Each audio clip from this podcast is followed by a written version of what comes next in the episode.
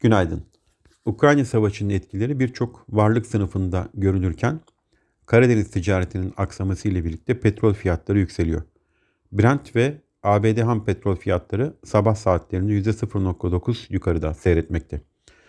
Amerikan 10 yıllık tahvil getirisi 2 bas puan yükselişte %1.85 seviyelerinde.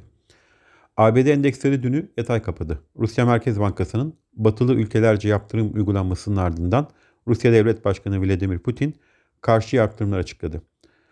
ABD Başkanı Joe Biden aralarında Almanya, Fransa ve Japonya liderlerinin olduğu isimlerle bir buçuk saatlik Ukrayna-Rusya savaşına ilişkin görüşme gerçekleştirdi.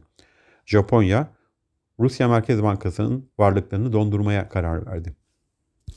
Ee, Çin'de imalat satın alma yöneticileri endeksi PMI Şubat'ta 50.2 seviyesini yükseldi. Borsa İstanbul e, bugün BIST 50 endeksindeki paylar için açığa satışta yukarı adım kuralının uygulanacağını duyurdu. Bugün yurt içi ve yurt dışı piyasalarda PMI verileri açıklanacak.